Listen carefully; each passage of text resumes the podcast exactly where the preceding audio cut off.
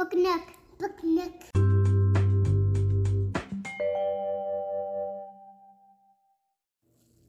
Hi, this is Adriana, and today I am reading Not Norman, a Goldfish Story by Kelly Bennett, illustrated by Noah Z. Jones. When I got Norman, I didn't want to keep him. I wanted a different kind of pet, not Norman. I wanted a pet who could run and catch, or one who could climb trees and chase strings a soft, furry pet to sleep on my bed at night. Not Norman. All Norman does is swim around and around and around and around and around and around and around and around. This is it, Norman, I decide. I'm trading you for a good pet. Norman doesn't move, not even a fin twitches. How can I trade him like this? No one will want a sorry looking fish in a gunky bowl. When I drop Norman into his nice clean bowl, he starts dipping and flipping, flapping his fins around. He looks so goofy, I have to laugh. Don't think that just because you made me laugh, I'm going to keep you, I tell him. Tomorrow, you're out of here. Norman blows a stream of bubbles. The next day, I take Norman to school with me. If I talk him up real good during show and tell, maybe somebody will want him. On the way there, we see my friend Austin. Austin has a real cool dog and seven puppies. Want to swap one of your pups for Norman? I ask. Who's Norman? asks Austin. My goldfish, I say. By the time I rescue Norman, half his water is gone. I'm sorry, I tell Norman when we get to school. I'm really sorry.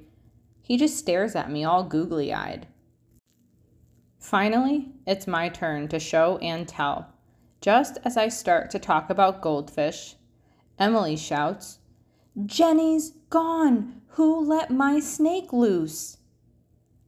Does anyone hear the story of how I got Norman?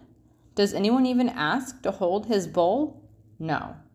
They're all jumping and screaming and chasing the snake, not Norman. He's looking right at me. Thanks for listening, I tell him. That afternoon, we go to my music lesson. As soon as it's over, I'm taking Norman back to the pet store. I take out my tuba and begin to play. I glance over at Norman. He's swaying back and forth. Glug, glug, glug, glug, he mouths. Look, Norman's singing, I say. Pay attention, snaps Maestro, and try to play the proper notes. Maestro makes me stay for extra practice. By the time my lesson is over, it's too late to go to the pet store. Don't think that just because you like my music, I'm going to keep you, I tell Norman. He glugs. That night, I'm sound asleep when screech, screech. What's that noise? Scratch, scritch, screech. Yikes! There's something at the window. Then, out of the corner of my eye, I spot Norman. He isn't scared. He isn't swimming around in circles either. He glugs and gives me a little wave. I'm not alone. Together, Norman and I slide open the curtains. It was just a broken tree branch. Thanks for watching out for me, Norman. On Saturday, I take Norman to the pet store, just like I said I would. I look at the cats and dogs and snakes and birds. I look at the hamsters and mice and lizards too. They all look like good pets, but they are not Norman.